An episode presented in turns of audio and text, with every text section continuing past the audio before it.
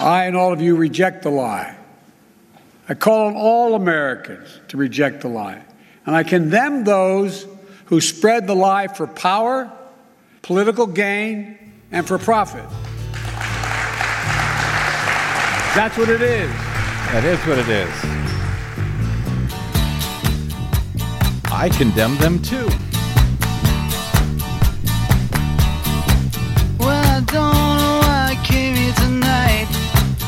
I got the feeling that something ain't right. No, it ain't. I'm so scared in case I fall off my chair. And I'm wondering how I'll get down the stairs. Clowns to the left of me, jokers to the right. Here I am, stuck in the middle with you. Yep. From Pacifica Radio in Los Angeles, this is the BradCast as heard on KPFK 90.7 FM in LA. Also in Red Bluff and Redding, California on KFOI, Round Mountains KKRN, and Eureka's KGOE. Up in Oregon on the Central Coast on KYAQ, Cottage Grove's KSO, and Eugene's KEPW. Lancaster, Pennsylvania's WLRI, Maui, Hawaii's KAKU, Columbus, Ohio's WGRN. Palenville, New York, upstate on WLPP, Rochester, New York on WRFZ, down in New Orleans on WHIV, out in Gallup, New Mexico on KNIZ, Concord, New Hampshire's WNHN, Fayetteville, Arkansas's KPSQ, in Seattle on KODX, Janesville, Wisconsin's WADR, and Minneapolis, St. Paul's AM 950 KTNF. We also stream coast to coast and around the globe every day on the internets, on the Progressive Voices channel, Netroots Radio, Radio for Humans, FYI Nation, NicoleSandler.com, Radio Free Brooklyn, Workforce Rising, No Lies Radio, Verdant Square Radio, and Detour Talk, blanketing planet Earth five days a week. I'm Brad Friedman, your friendly investigative blogger, journalist, troublemaker, muckraker, and all around swell fellow, says me from bradblog.com. Thank you very much for joining us as we have been fighting like hell for nearly 20 years now to protect what's left of your democracy. So why should we stop now? Good point. Welcome to the BradCast. Hello, Desiree. Hey. Some uh, maybe encouraging uh, news here before we get started with everything else today. Just breaking before airtime from the New York Times, which reports the Justice Department is said to have asked for the House panel investigating January 6 for transcripts in the clearest sign yet of a wide ranging inquiry.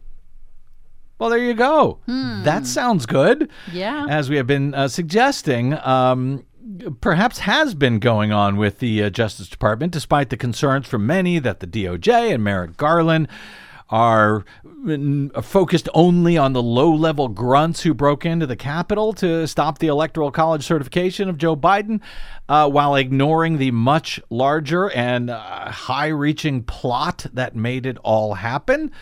So, some encouraging news there from the Times, if they are correct, just breaking before airtime today. More on that, uh, as no doubt it continues to unfold. Meanwhile, as Stephen Colbert might say, voters were voting on Tuesday, or at least trying to, in this week, this week's critical midterm primary elections in Kentucky, Oregon, Pennsylvania, Idaho, and for some reason I failed to mention this previously. I, I seem to have just missed it. Uh, and in North Carolina. Yes. I don't know why I missed that. Sorry about that. Uh, silly of me. If only because our good friend, insurrectionist Congressman Madison Cawthorn, is uh, is fighting for his political life against a whole bunch of Republican challengers in his district who have had it up to here with that nutball. So we will see if he survives uh, to face the continuing challenge, even if he does win the uh, nomination to run for reelection. He'll face the continuing challenge from the good governance group Free Speech for People, who are uh, challenging Cawthorn's eligibility to be on the ballot at all, as they charge he violated the insurrectionist disqualification clause of the U.S. Constitution. That's Section 3 of the 14th Amendment barring those who have previously taken the oath of office from being able to serve after having engaged in insurrection or rebellion or have given aid and comfort to those who have. So, yes, we're keeping our eyes on North Carolina as well. Of the five Yes. states uh, voting in midterm primaries on Tuesday, the biggest problems for voters at the polls that I've been able to find so far, at least, sadly, have come out of Pennsylvania, which is also holding some very critical contests for U.S. Senate, for governor, and of course, other races this year. Um, let's start here. An incumbent Democrats, Democratic state representative appears to have been the first to alert the media that Pennsylvania primary voters were having problems uh, casting votes on Tuesday morning. This particular state representative had those problems, leading to, he says, long delays at the polls in Berks County. That's the home of Reading, Pennsylvania. Democratic State Rep Manny Guzman said he encountered substantial delay at his polling place this morning. In a press release, he blamed poll workers not being properly trained on Berks, Berks County's new voting machines, according to Penn, uh, according to Penn Live. He said, quote, When I went to cast my ballot today, what should have been a quick, simple process turned into a multi-hour ordeal. Oh dear. He said a simple mistake took more than an hour and the personal intervention of the county election director to fix. Workers were not trained on the new voting machines, and the county provided no paper ballots to back up any potential problems. In fact, he said ballots are only being distributed today, hours after the polls opened. He said people don't have time to throw away on dealing with the failures of the county election officials who didn't make sure the poll workers knew how to operate the voting machines. He said the idea we might have people walk away from their right to be heard is unacceptable. It's voter suppression through incompetence at the top. Now, as far as I can tell, trying to figure all of this out from uh, reporting a little bit later, the problem does not actually appear to be on the voting machines as State Rep Guzman uh, charged there, not on the voting machines per se. Berks County now forces all voters at the polls to vote on 100% unverifiable touchscreen ballot marking device computers, voting systems made by ES&S, the nation's largest e-voting vendor, instead of, you know, verifiable hand-marked paper ballots.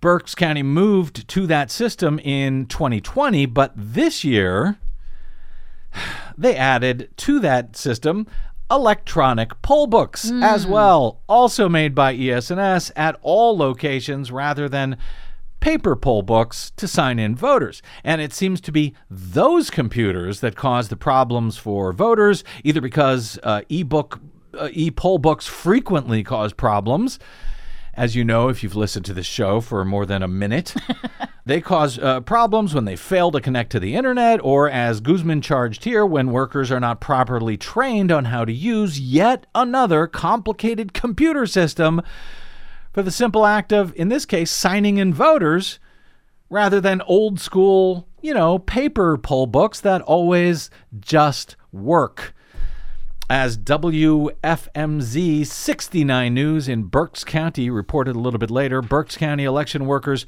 are running into, quote, widespread problems with the county's new electronic poll books. The county received several reports of the electronic poll books, which are used to sign in to be not working, according to Stephanie Weaver, public relations for Berks County. The county issued a statement at 9:30 a.m. That would be two and a half hours after polls opened at 7 a.m. in Pennsylvania, saying workers were distributing backup paper poll books to all locations in the county. Well, there's an idea that they should have, you know, thought about long ago before opening the polls with these new untried electronic systems that have otherwise failed in election after election across the country previously. So they had the backup paper poll books. They just refused to to put them out there for two and a half hours when they could have just saved everybody all this time and done it right the first time. Put it in place before the polls opened, you know, just in case. Uh, Weaver said the county doesn't think the problem is happening at all polling spots, but that it is, quote, widespread, unquote. Several voters told 69 News they had issues voting on Tuesday morning at the polls in at least three different locations. The electronic poll books were used at several locations in the fall election last year, but Tuesday's primary is the first election with all precincts using these new uh, apparently uh, complicated, difficult, and or failing machines. Meanwhile, in Allegheny County, which is Pittsburgh, several polling locations were late in opening, two and a half hours late in some cases, as CBS Pittsburgh reports, which means those who wanted to vote before work in the morning rush were unable to do so. Poll workers said there were two reasons that they couldn't open on time. Either someone did not show up to unlock the door, or the elections judge did not come due to health issues. Voter Linda Watson went to the church in Ross Township twice to try to vote, could not get inside. She said she threw away her mail in ballot because her plan was to vote here in person. She said, I'm very frustrated, very upset that not just in this essence my right to vote is taken away, but so many other people are given obstacles to prohibit them from voting. Watson said she called the elections office but couldn't reach anyone. Allegheny County spokesperson Amy Downs said they add extra staff on election day, but the call volume apparently still exceeded capacity. She also mentioned they had a number of call offs uh, from uh, staffers uh, due to COVID 19. Oh, yeah, that's still a thing, isn't it? Uh, well, at least Allegheny has enough respect in Pittsburgh for its voters that they allow them to vote on hand marked paper ballots at the polls and to sign in with paper poll books if and when they're able to open up the polls in any case. Meanwhile, in Luzerne County, like Berks, another Republican leaning county, it's not entirely clear what the problem was, other than kind of all of the above as far as I can tell, at this hour in Luzerne County, which has had uh, a number of problems over the years. Uh, in Luzerne, they also use 100% unverifiable touchscreen ballot marking devices and electronic poll books. According to WBRE today, voters were reportedly finding voting machines down in certain places in the county, which has had, quote, well documented issues with elections in recent years, according to this report. Many voters in Plains Township were frustrated and some were downright angry. Many could not vote because there were problems with machines. Election officials say the problems were the result of human error on behalf of poll workers. So they seem to be throwing their own poll workers under the bus instead of taking responsibility for giving them overly complicated systems and or not enough training to use them. Okay? By the way, I'm old enough to remember when these uh, same uh, election officials would criticize me, claiming that I was attacking poll workers when pointing out failures with the voting systems that happened at the polls. Eyewitness News started receiving call, calls from voters from across the county just after 7 a.m. when the polls opened. Voters described a wide variety of issues. The majority said the voting machines were not up and running. Pam DeCinti, a Plains Township resident, said, quote, It's actually more than frustrating now. I'm mad. We're all mad. There's a whole bunch of people waiting to vote.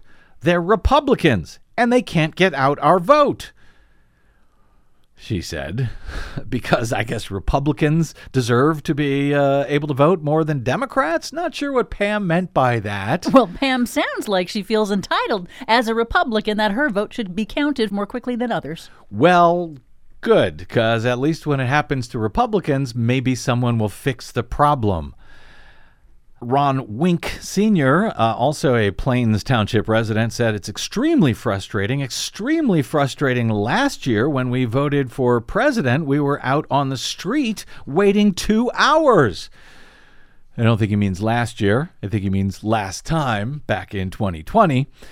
Denise Williams is the chair of the Board of Elections in Luzerne and said many of these issues were caused by human error it's not her fault or the Board of Elections' fault for choosing complicated, crappy voting systems instead of simple, hand marked paper ballots, which don't need to be booted up.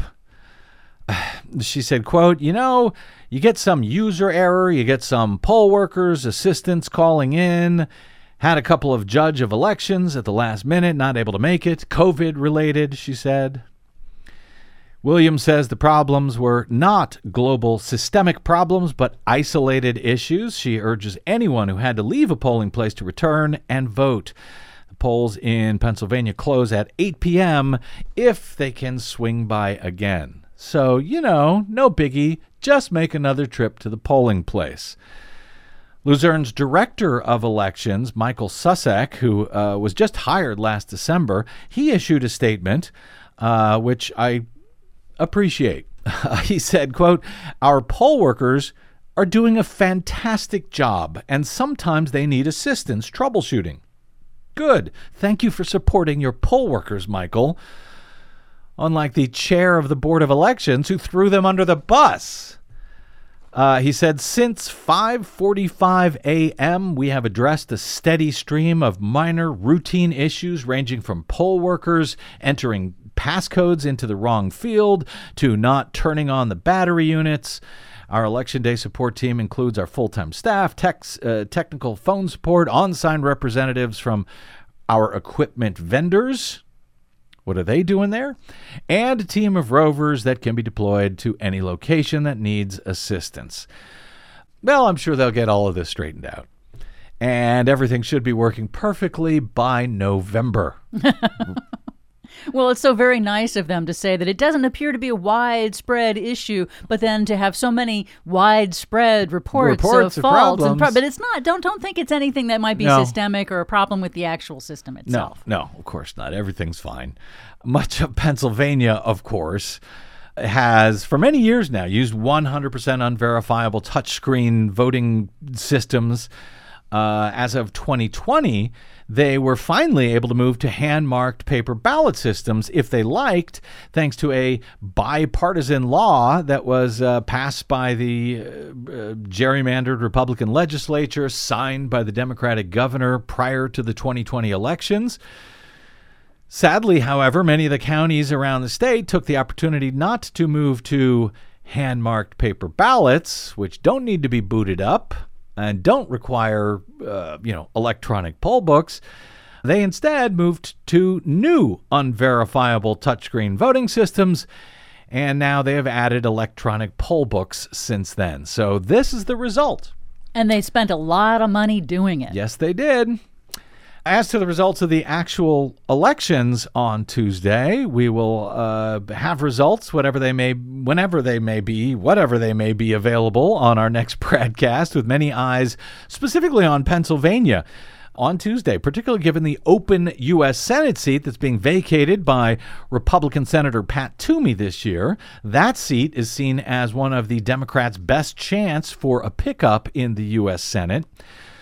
Lieutenant Governor John Fetterman, who suffered a minor stroke over the weekend, but says he's doing just fine. He's currently the front runner for the Democratic nomination. And on the Republican side, well, it's anyone's guess at this point as the three contenders are, are all falling over themselves to be the Trumpiest, including TV Doctor Mehmet Oz, who has uh, Trump's endorsement in that race. Also, David McCormick, a hedge fund billionaire who claims to be the normal, not insane Republican in that race.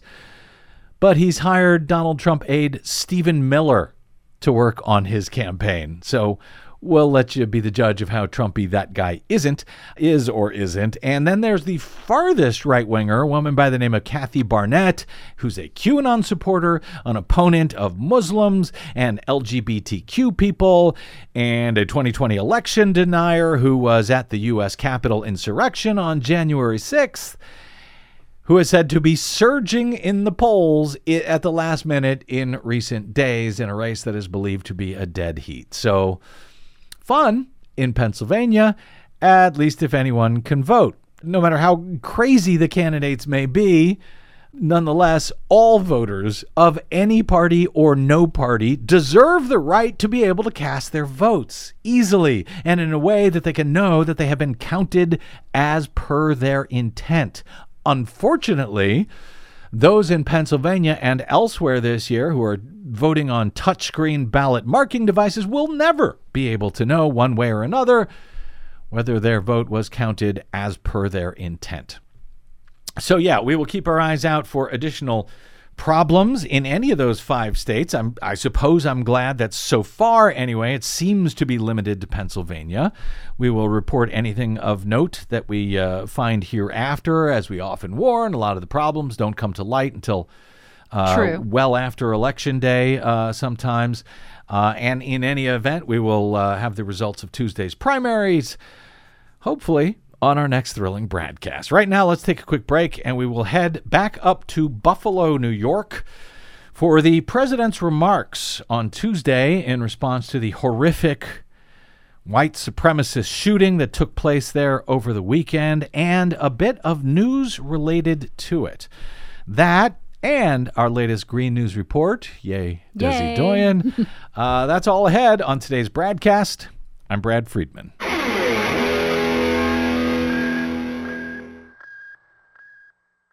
Hey, this is Brad. Our nightmare election may be over, but new ones are on the way. Here at the Bradcast and BradBlog.com, we fight for election integrity all year around, like no other media outlet in the nation.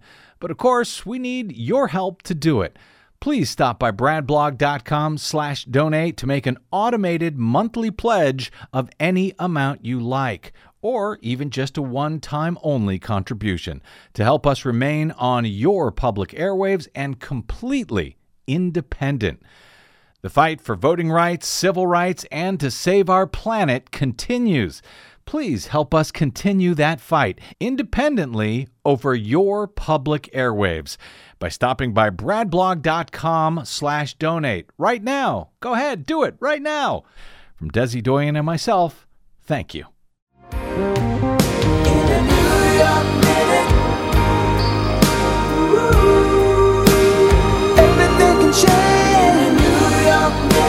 Indeed. Welcome back to the Bradcast. Brad Friedman from BradBlog.com. Uh, just one point before we get to Joe Biden's remarks in Buffalo on Tuesday. As we reported very briefly on this program, as the news broke late on Wednesday last week, I think it was, even though uh, I saw it get very little attention really anywhere else in the media thereafter. Last week, a federal appeals court in California, in a two to one ruling, struck down California's law barring those younger than 21 from buying semi automatic weapons, finding the law to be an unconstitutional violation of our Second Amendment, declaring that a San Diego judge should have blocked what it called, quote, an almost total ban on semi automatic centerfire rifles for young adults. Writing for the majority, Judge Ryan Nelson, a Donald Trump appointee, you'll not be surprised to hear, said, quote, America would not exist without the heroism of the young adults who fought and died in our Revolutionary Army. You know, back when a weapon had to be loaded by hand through the muzzle, one single projectile at a time. The judge wrote, Today, we reaffirm that our Constitution still protects the right that enabled their sacrifice, the right of young adults to keep and bear arms, allowing, I guess, anyone under the age of 21, I don't know, a four year old, to buy a semi automatic weapon. Under California law, handgun sales to those under 21 were already prohibited back in 2018 as after some of the nation's worst mass shootings were committed by young adults using rifles, including the Valentine's Day slayings at Marjory Stoneman Douglas High School in Parkland, Florida. The following year, the state legislature in California acted to address what they saw as a loophole after an April 2019 synagogue shooting in San Diego County when a 19 year old armed with a semi automatic rifle he had purchased with a hunting license killed a 60 year old woman and injured three others, including the rabbi and an eight year old girl at Chabad of Poway. The state passed the law banning sales of semi automatic centerfire rifles to anyone under 21, with exemptions for police or military. It was that law which was found to be unconstitutional just last week, allowing sales once again to those under 21.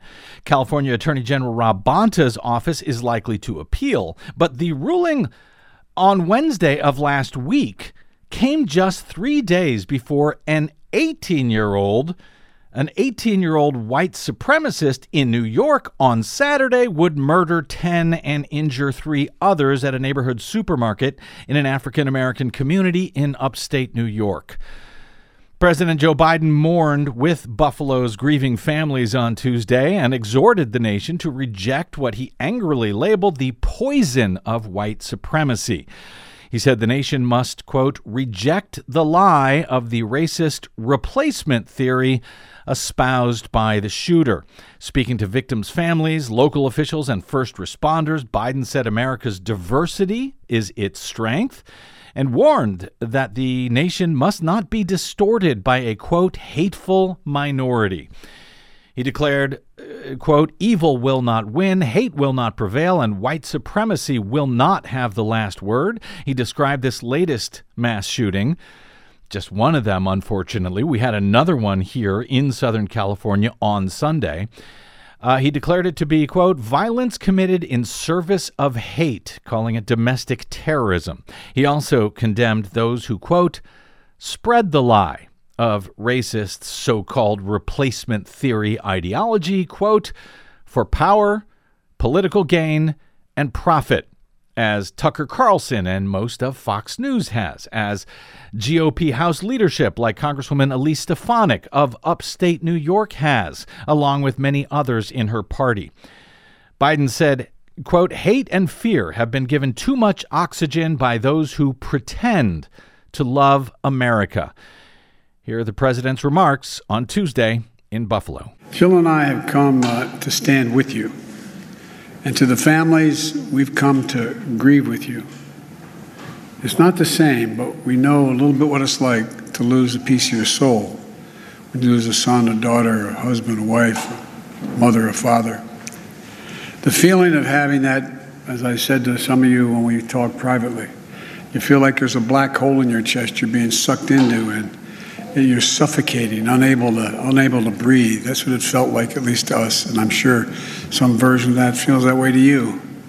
The anger, the pain, the depth of a loss that's so profound. You know, we know it's hard to believe, and you're probably not going to believe, but I can tell you now, from our personal experience and many others who we've met, the day's going to come.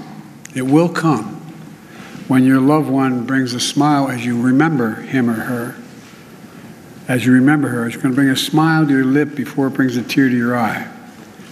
It takes a while for that to happen. It takes a while. It might take more than a season. But our prayer for you is that that time comes sooner or later, but I promise you it will come. As a nation, I say to the families, we remember them. We've been reading about them. We visited the memorial where show the love for them, and you've all shown by the supermarket. And uh, Celestine Chaney, 65 years old, brain cancer survivor, churchgoer, bingo player, went to buy strawberries to make her favorite shortcake. A loving mother and a grandmother. Roberta Drury, 32, beloved daughter and sister moved back home to help take care of her brother after his bone marrow transplant. She went to buy groceries for dinner. The center of attention, who made everyone in the room laugh and smile when she walked in. Andre Mackniel, uh, excuse me, Andre Mackniel, 53, worked at a restaurant, went to buy his three year old son a birthday cake.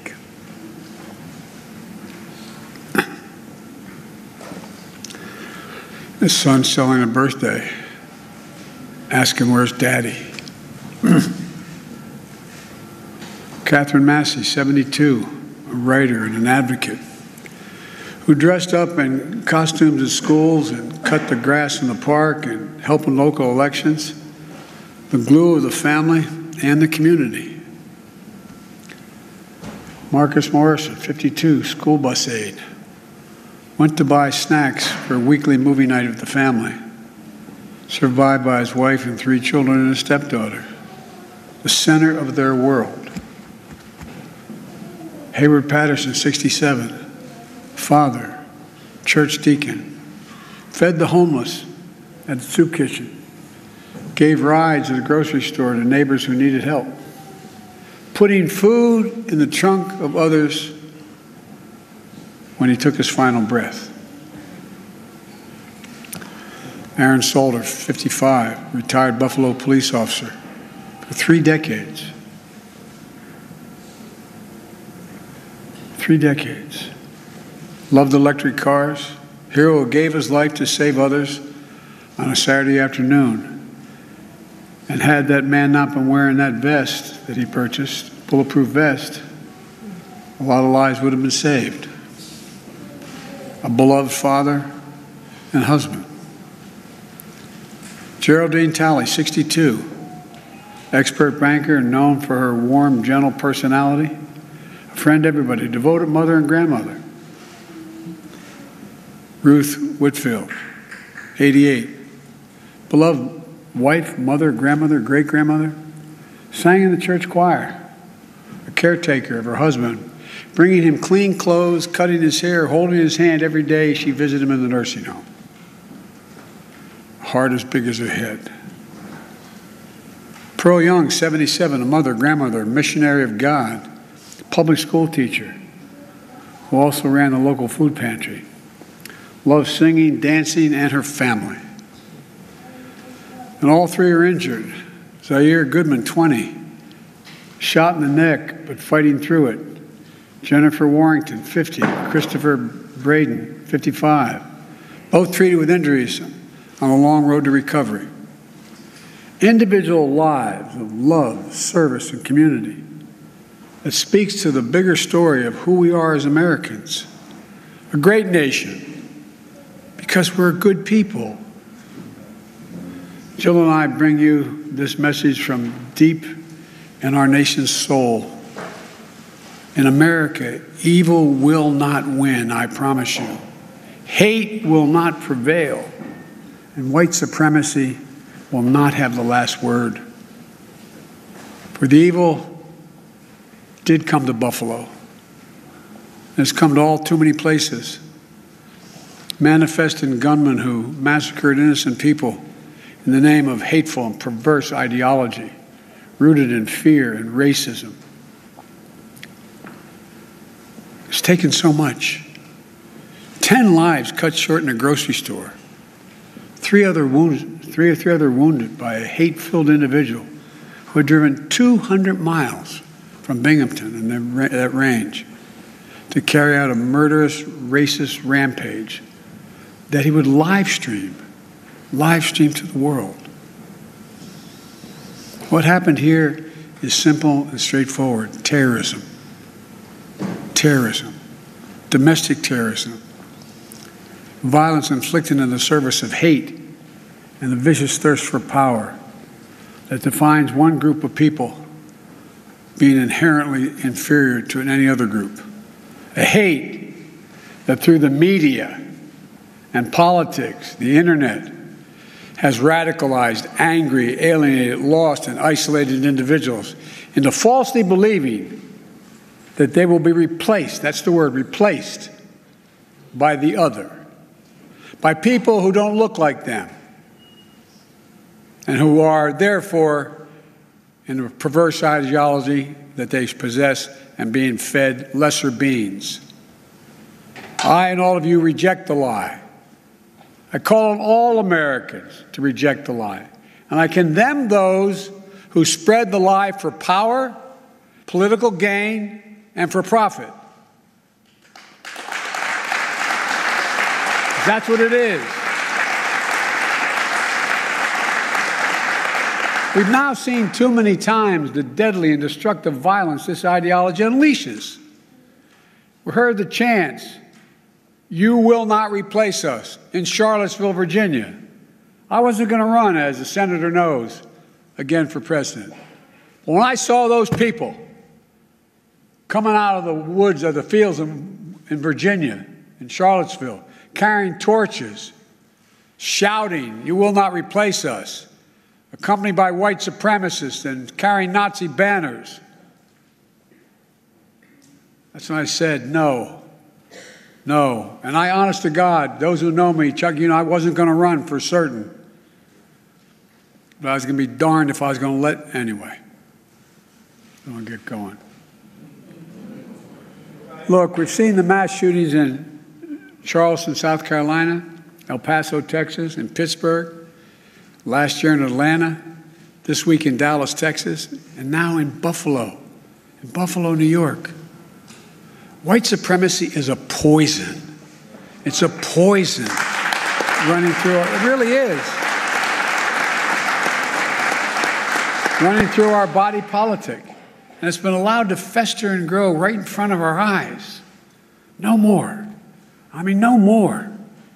We need to say as clearly and forcefully as we can that the ideology of white supremacy has no place in America. None.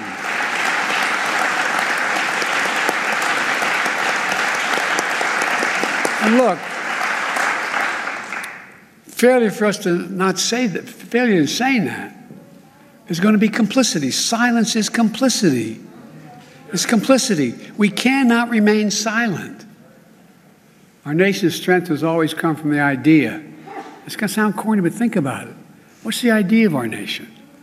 That we're all children of God, all life, liberty, our universal goods gifts of God. We didn't get it from a government, we got it from because we exist. We're called upon to defend them. The venom of the haters and their weapons of war, the violence and the words and deeds the, the, the, that stalk our streets, our stores, our schools. This venom, this violence cannot be the story of our time. We cannot allow that to happen. Look, I'm not naive. I know tragedy will come again. It cannot be forever overcome. It cannot be fully understood either. But there are certain things we can do. We can keep assault weapons off our streets. We've done it before. I did it when we passed the crime bill last time, and violence went down, shootings went down. You can't prevent people from being radicalized to violence, but we can address the relentless exploitation of the internet to recruit and mobilize terrorism. We just need to have the courage to do that, to stand up. Look, the American experiment in democracy is in a danger like it hasn't been in my lifetime. It's in danger this hour. Hate and fear are being given too much oxygen by those who pretend to love America but who don't understand America. To confront the ideology of hate requires caring about all people, not making distinctions. Reverend, the scripture is seeing that we're all part of the divine. Love thy neighbor as thyself. That's the America I know, that Jill knows. And most deserve the most, we look, we're the most multiracial, most dynamic nation in the history of the world. Now's the time for the people of all races, from every background, to speak up as a majority in America and reject white supremacy. These actions we've seen in these hate filled attacks represent the views of a hate filled minority. We can't allow them to distort America, the real America. We can't allow them to destroy the soul of the nation. As President of the United States, I travel the world all the time. And other nations ask me, heads of state in other countries ask me, what's going on? What in God's name happened on January 6th? What happened in Buffalo? What happened? They ask. We have to refuse to live in a country where black people going about a weekly grocery shopping can be gunned down by weapons of war deployed in a racist cause. We have to refuse to live in a country where fear and lies are packaged for power and for profit. We must all enlist in this great cause of America. This is work that requires all of us presidents, politicians, commentators, citizens. None of us can stay in the sidelines. We have to re- resolve that here in Buffalo, that from the tragedy, this tragedy will come hope and light and life. It has to. And that on our watch, the sacred cause of America will never bow, never break, never bend. And the American we love, the one we love, will endure. So, to the families, from your pain, may we find purpose to live life worthy of the loved ones you lost. From a hymn based on the 91st Psalm that's sung in my church. May he raise you up on eagle's wings and bear you on the breath of dawn, make you to shine like the sun, and hold you in the palm of his hand. That's my wish for us. We can do this if we resolve to do it. If we take on the haters and those who don't even care, it's just about profit and politics. May the soul of the fallen rest in peace and rise in glory. And may God guide the United States of America now and always. To the families, as my grandpop used to say when I walked out of his home in Scranton, he'd say, Joey, spread the faith. And my grandma would yell, No, Joey. I mean, he'd say, Keep the faith. And my grandma would say, No, Joey, spread the faith. We're thinking of you. Hold on each other tightly. Stick together. You'll get through this. And we'll make Buffalo and the United States a better place to live than it is today.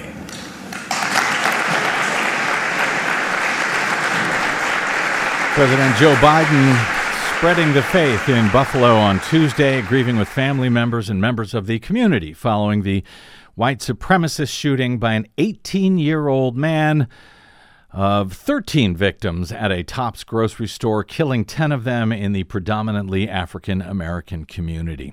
In the years since Charlottesville in 2017, when neo Nazis, who then President Trump described as very fine people, chanted, Jews will not replace us.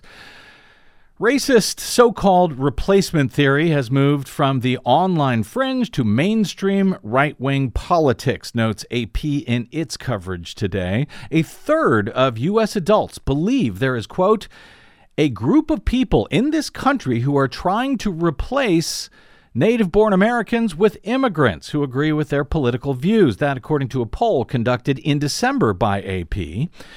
Tucker Carlson, the Fox News host, is one prominent TV person who accuses Democrats of orchestrating mass migration to consolidate their power. He said in August of last year, the country is being stolen from American citizens. That in one of more than 400 episodes, according to the New York Times, where Carlson has espoused the theory on the nation's top rated program on cable news. He repeated that theme a month later, saying that, quote, this policy is called the Great Replacement, the replacement of legacy Americans with more obedient people from faraway countries. Carlson responded to the furor on uh, Monday night by accusing liberals of trying to silence their opponents. His commentary reflects how this conspiratorial view of immigration has spread through the Republican Party ahead of this year's midterm elections, which will determine control of Congress. Facebook advertisements posted last year by the campaign of uh, Congresswoman Elise Stefanik of New York said Democrats want a quote, permanent election insurrection in all caps, unquote, by granting amnesty to illegal immigrants, you know, like Ronald Reagan did. The plan, as her ad claims, uh, would, quote, overthrow our current electorate and create a permanent liberal majority in Washington, unquote. Alex DeGrasse, a senior advisor to Stefanik's campaign, said on Monday, quote, she has never advocated for any racist position or made a racist statement. He criticized, quote, sickening and false reporting about her advertisements. Well, you be the judge. Stefanik is the third ranking leader of the House Republican caucus, replacing Congresswoman Liz Cheney, who angered the party with her denunciations of Trump after the January 6 attack on the Capitol. Cheney, in a tweet on Monday, said the caucus leadership, quote, has enabled white nationalism, white supremacy, and anti Semitism. Setting aside what her father did, she is right in this case. She added, quote, History has taught us that what begins with words ends in far worse. It certainly did on Saturday in Buffalo. Green News Report is next. I'm Brad Friedman.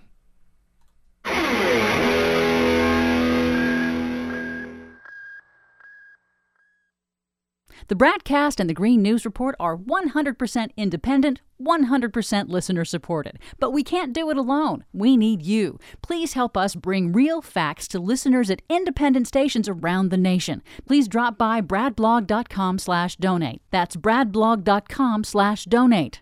And thanks.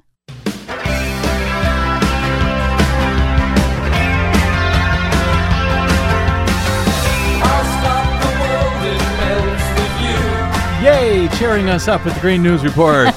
Welcome back to the BradCast. Brad Friedman from BradBlog.com.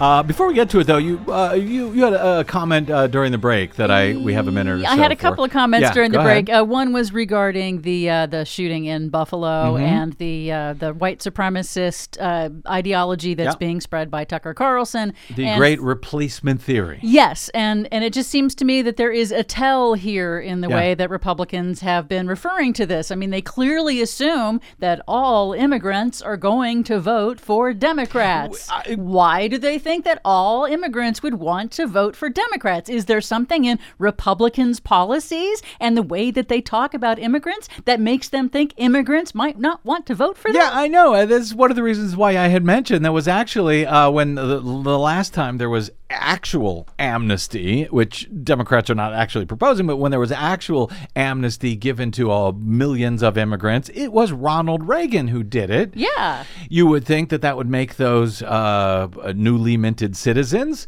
happy with the Republican Party for having done so. You'd think. You would also think, by the way, Republicans are always saying, well, you know, Hispanics are much more conservative than you think. They're anti abortion and they're, you know, they're very conservative. If that's true, and if they believe that, why wouldn't they want?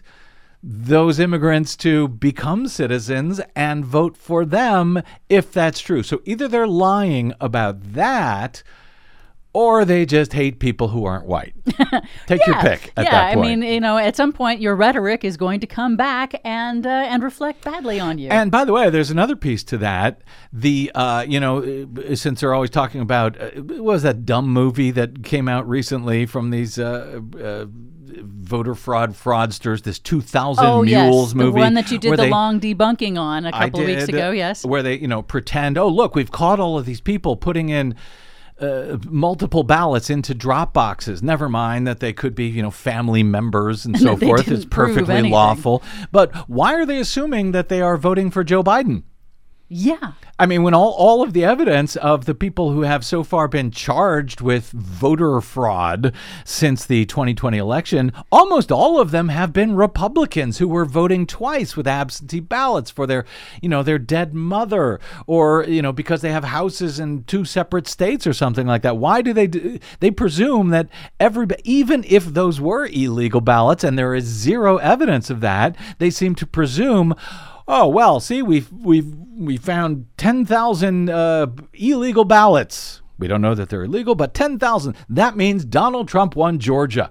Well, how do you know that? How do you know any of those votes were for Joe Biden? Right. And of course, they don't. And they don't know that immigrants would vote for Democrats over Republicans. They just assume it. And because the, the reality is that it's not actually about any of that, No. it's just othering immigrants. It's trying to find vulnerable groups that Fox News and Republicans can attack to give their base permission to then go forward and attack them.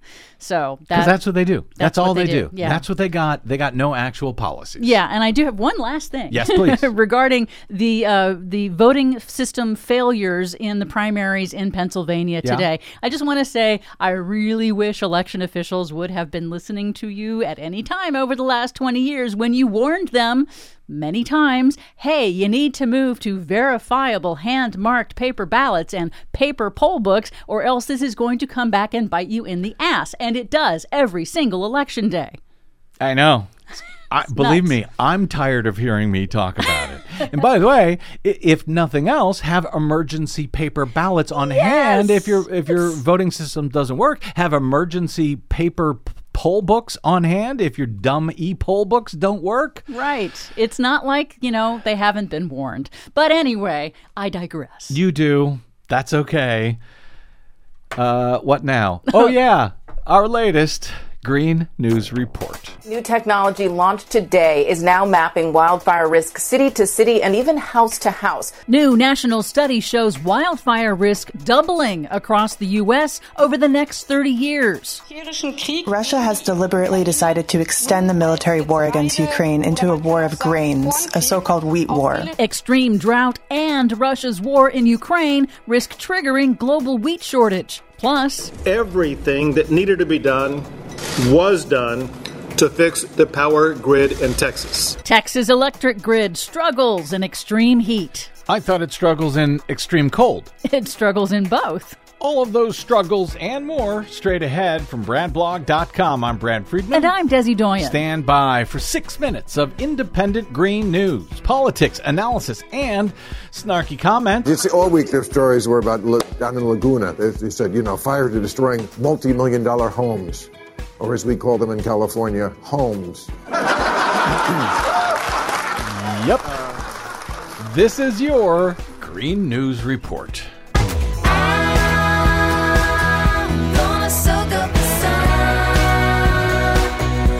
Okay, Desi Doyen. So Russia is not only using energy as a weapon, it's also using food. Yes, yes, unfortunately it is. In Europe on Saturday, Russia cut off electricity to neighboring Finland in retaliation for Finland's decision to apply for membership in NATO because of Russia's unjustified invasion of Ukraine. Well, that'll show them. Russia had provided Finland with about 10% of its electricity. Germany announced it plans to stop importing Russian oil by the end of the year, even if European Union member nations fail to agree on an EU wide ban in its next set of sanctions. Good. Also in Europe, unprecedented drought is threatening wheat crops in Spain, Portugal, and France, forcing officials to institute water restrictions. France 24 reports that last week France endured its first flash drought, a sudden onset of intense dryness and extreme heat that dried out soil and crops in just five days. That dampened hope that French wheat exports could ease shortfalls in global grain supplies that are caused by Russia's blockade of Ukraine's exports. Uh, flash drought. Yes. Someone's making that up. Sadly, no, they're not. G7 leaders warned over the weekend that extreme weather damages plus Russia's war in Ukraine risk triggering a global food crisis. Why not? Everything else is in crisis. In New Mexico, the Hermit's Peak Calf Canyon Complex fire in northern New Mexico has been burning for 40 days and is now the largest fire in the state's recorded history at more than 450 square miles. Hmm. The fire has destroyed nearly 500 structures. Tens of thousands have been evacuated. Forecasters warn that fire weather conditions of extreme dryness, heat, high winds, and dry lightning will persist for days to come. Any flash droughts? And for the country as a whole, a new analysis of nationwide wildfire risk shows that man made global warming will double the risk of wildfire across the entire United States. A first of its kind analysis by nonprofit firm First Street includes a searchable database detailing wildfire risk that will be integrated into real estate websites. First Street found that at least half of all homes in the lower 48 will face an increased risk of wildfire over the next 30 30 years, the typical span of a mortgage. Studies show that climate change is escalating the frequency and intensity of wildfires, and it is getting worse. Broad swaths of the country not typically associated with wildfires are already under increased threat, according to the analysis. But they're going to put this information into real estate websites so that consumers can actually check the risk of fire if they're considering a new home? Exactly. Good. Most at risk is Florida because of its thick vegetation, followed by California, Texas, Arizona, and Oklahoma. Florida will make it illegal to show that on a real estate website. I'm just betting. The state of Texas squeaked by in an early test of its rickety electric grid amid extremely early extreme heat. Officials begged residents over the weekend and again on Monday to conserve electricity to prevent blackouts. Several major power plants were offline for scheduled repairs and maintenance to prepare for the brutal Texas summer, and then six power plants tripped offline over the weekend as the extreme heat rose, triggering price spikes in the state's notoriously unregulated market. You know, I'm old enough to remember when Texas used to make fun of those California liberals because they couldn't keep the power on. Speaking of California, on the last day of April, California hit a milestone. For a brief spell, renewable energy sources met 100% of California's electricity needs for the first time ever. Some of that power generation had to be curtailed because there wasn't enough battery storage and transmission lines to carry it, but briefly hitting 100% clean electricity in the nation's most populous state shows it can be done if we try. Meanwhile, they can barely keep the power on in Texas. For much more on all of these stories and the ones we couldn't get to today, check out our website at greennews.bradblog.com. Find, follow, and share us planet-wide on the Facebooks and the Twitters at Green News Report. I'm Brad Friedman. And I'm Desi Doyen. And this has been your Green News Report.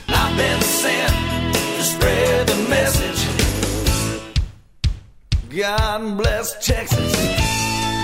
Oh, God bless Texas. Yes, please. We kid Texas because we love Texas. It's your home state, It after is. all. I, my family is still there, so yes, Yeah. please take good care of Texas. God bless them. Uh, you said you had a, a quick follow up. You had noted that six power plants went offline in Texas recently. Right, and that was what has contributed to the grid instability Mm-hmm. there in Texas during this heat wave. And at first, they did not know why those power plants tripped offline. Um, usually, it would be because the conditions are so extreme that the power plant is having a difficult time keeping up Mm-hmm. and it breaks. Well, now we know. Apparently, ERCOT, the Texas grid operator, Mm-hmm. told all of these plants that went offline that were offline for repairs and maintenance um, that they should go ahead and reopen faster before their repairs were finished. Why? And those six power plants broke. Why did they tell them to get back online? Because they saw this heat Because wave they coming. Ah. saw the heat wave coming and they were trying to procure enough energy supplies in advance. So they said, please go back into service. And it turned out to be a mistake. Maybe they should take them offline and do their maintenance. I don't know, a little bit earlier in the year. But that's the problem. Climate change has moved up sooner so that the hot weather arrives faster. So their very narrow window of opportunity between extreme weather events has closed even more. between the time that it's failing because it's so cold or it's failing because it's so hot. Exactly. Oh, God bless Texas. Everybody buckle up. It's going to be really hard for your power plant no matter where you are this year. We got to get out. Yes. My thanks to our producer, Desi Doyen, to all of you for spending a portion of your day or night with us. If you missed any portion of today's program, you can download it for free anytime at bradblog.com. Share it with your friends in Texas. uh, you, uh, what else do I say here? Oh, uh, that is made possible by those of you who stop by bradblog.com slash donate to help us stay on your public airwaves so can, we can report on this stuff. bradblog.com slash donate. You can drop me email if you like. I am bradcast at bradblog.com. And on the Facebooks and the Twitters, I am the Brad Blog. We'll see you there. Until we see you here next time, hopefully tomorrow, I'm Brad Friedman. Good luck, world. I've been sent to spread the message. Mm, God bless Texas.